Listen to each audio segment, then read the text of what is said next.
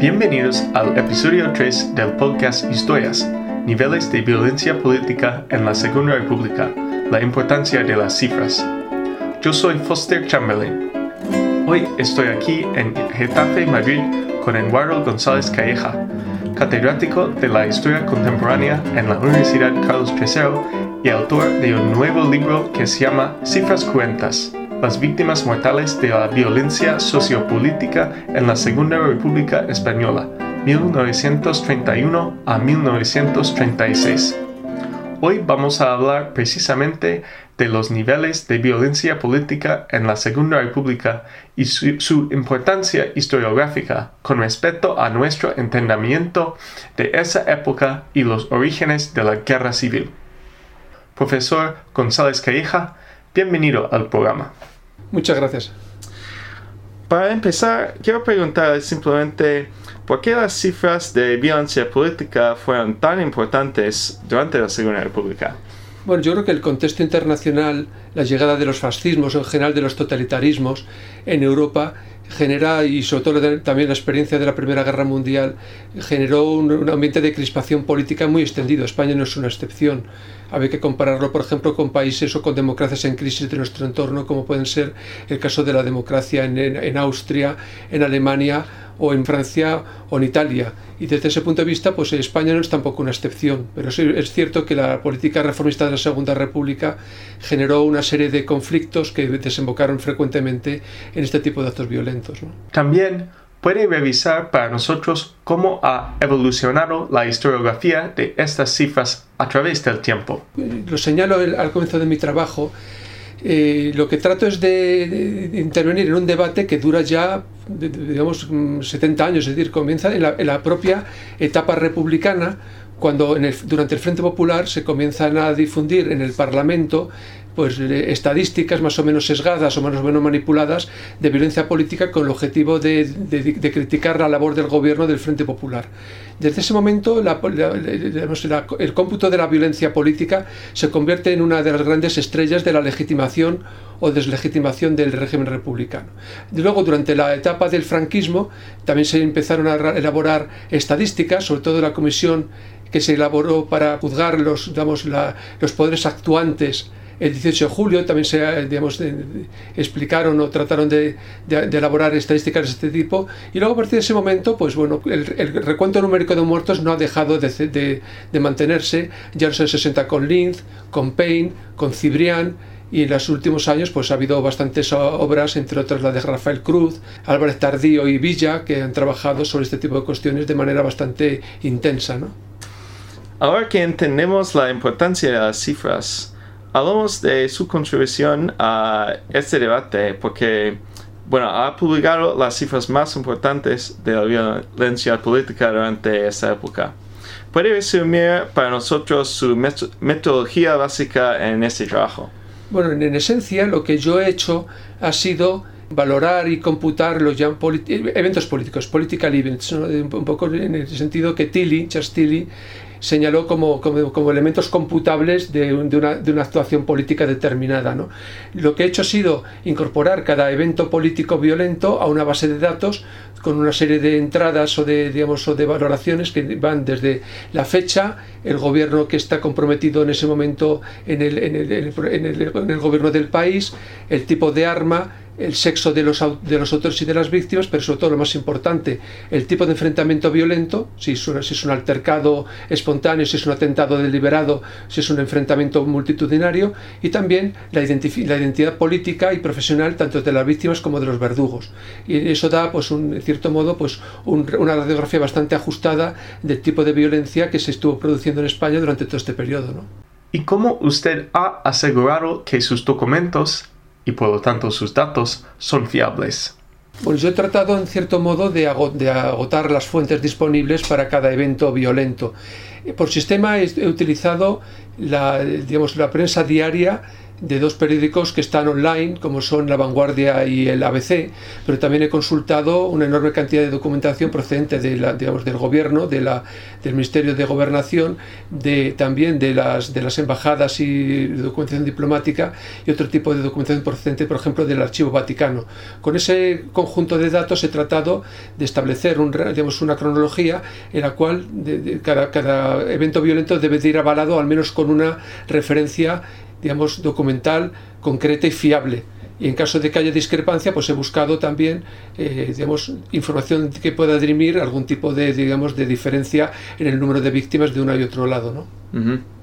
Entonces, aquí tenemos un proyecto masivo ¿Y cuáles fueron las dificultades principales que encontraron durante sus investigaciones? Yo creo que la principal y la más, eh, y, en cierto modo hasta la fecha imposible de superar, es la situación de Asturias en 1934. De la Revolución de Octubre del 34 es un agujero negro en, la investigación debido a que no existen, salvo, las cifras oficiales de muertos y de, heridos eh, elaboradas por el Ministerio de Gobernación, no existe un desglose pormenorizado de eventos violentos y de la identidad de víctimas y de, y de, actores de la violencia.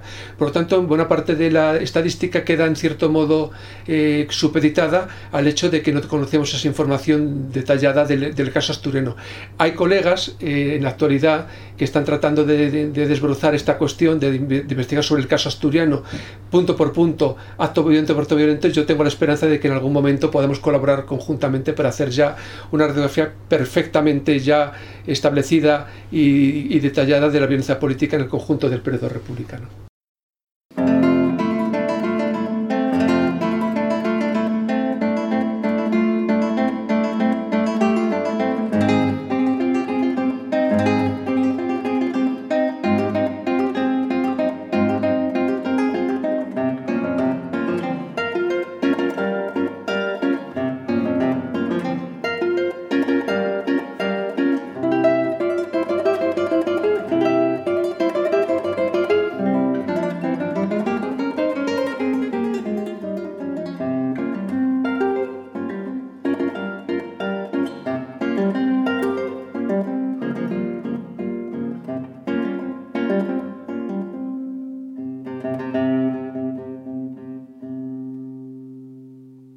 Ahora que entendemos cómo ha hecho este trabajo, hablamos de sus resultados.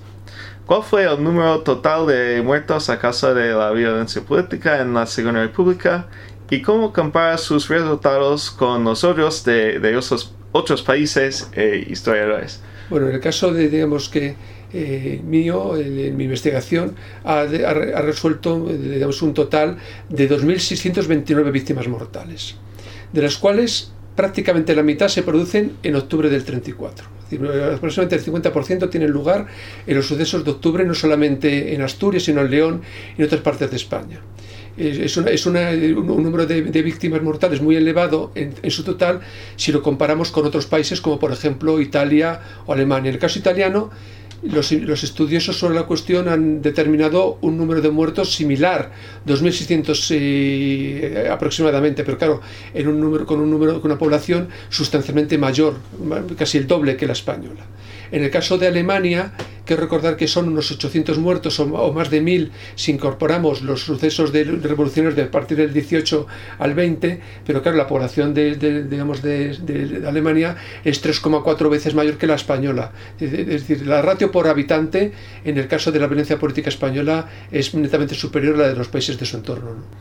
Si estos niveles son, son realmente un poco más altos que lo que hemos pensado antes, realmente da más evidencia a, estos que dice que es como una justificación para la, época de Franco, ¿no? A superar esta violencia de la, de la Segunda República o ver las cosas en una manera diferente. Yo creo que habrá que matizar bastante porque viendo los, los resultados nos damos cuenta de que la imagen del martirologio derechista, de la persecución permanente de la, contra la derecha, no es cierta. El número de víctimas de, izquierdas es sustancialmente mayor, más del doble de que las víctimas de, de, derechas y que gran parte de la violencia política la perpetran o la sufren las fuerzas de orden público. Se puede calcular que un 60% de la violencia política eh, con resultado de muerte implica de alguna manera como actores o como víctimas a la fuerza de orden público. Es decir, que la idea esa del desgobierno, del descontrol, que está un poco la justificación del golpe de Estado, se viene, viene en parte cuestionada por el hecho de que así el Estado se comporta de forma autoritaria y actúa habría que discutir por qué, por la cultura política de, las fuerzas de seguridad o por las órdenes recibidas, pues actúa de manera mucho más represiva y, en, actos de violencia que en el caso de las fuerzas políticas que están en ese momento luchando por el control de la calle. ¿no? Entonces, ¿puede hablar un poco más de esto si, si las fuerzas de orden público fueron autores de, de tantos de estas víctimas? Cómo que España ha llegado a esa situación de, de, fuerzas de orden público tan violentas? Bueno, yo creo que en parte viene de la, de, la tradicional militarización del orden público que arrastra a España desde, yo creo, desde la época de la instauración borbónica en el siglo XVIII. El hecho de, que los capitanes generales sean al mismo tiempo autoridad política y militar está un poco en el origen de una gestión del orden público marcada sobre todo por la militarización. Si eso le añadimos la experiencia colonial, tanto en, tanto en, en, ultramar como, en, Marruecos, entendemos un poco que la, digamos, que la policía española, la policía gubernativa y la Guardia Civil tienen unos, unos comportamientos que, digamos, que perciben al ciudadano más como un peligro, más como un enemigo, que como un ciudadano al que hay que respetar sus derechos y, el orden público como algo que hay que salvaguardar en vez de como, algo que hay que preservar respetando los derechos de los demás. Esa cultura corporativa de, digamos, casi casi de la policía en pie de guerra no de, la policía democrática que colabora con el ciudadano, es lo que prevaleció durante toda la etapa republicana y, por supuesto, durante el franquismo posterior. ha, sido, ha sido muy difícil de erradicar en el caso español.